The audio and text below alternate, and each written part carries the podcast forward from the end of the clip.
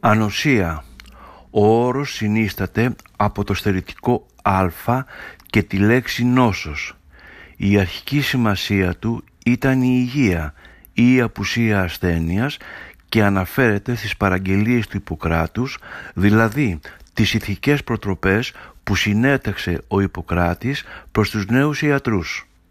Ο όρος όμως αναφέρθηκε και από τον Θουκυδίδη στις ιστορίες του με μια σημασία πλησιέστερη προς τη σύγχρονη, δηλαδή την ικανότητα των οργανισμών να αντιμετωπίζουν επιτυχώς λοιμώξεις από τις οποίες είχαν προσβληθεί προηγουμένως.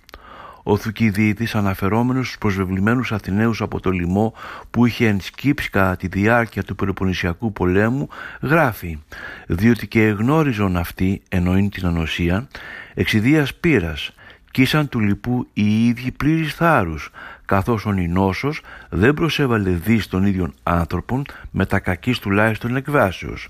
Και όχι μόνο μακαρίζοντο αυτοί από τους άλλους, αλλά και οι ίδιοι ένεκα της υπερβολής της παρούσης χαράστων είχαν ως προς το μέλλον κάποια επιπολέαν ελπίδα ότι δεν θα απέθνισκον πλέον ούτε από άλλη ασθένεια.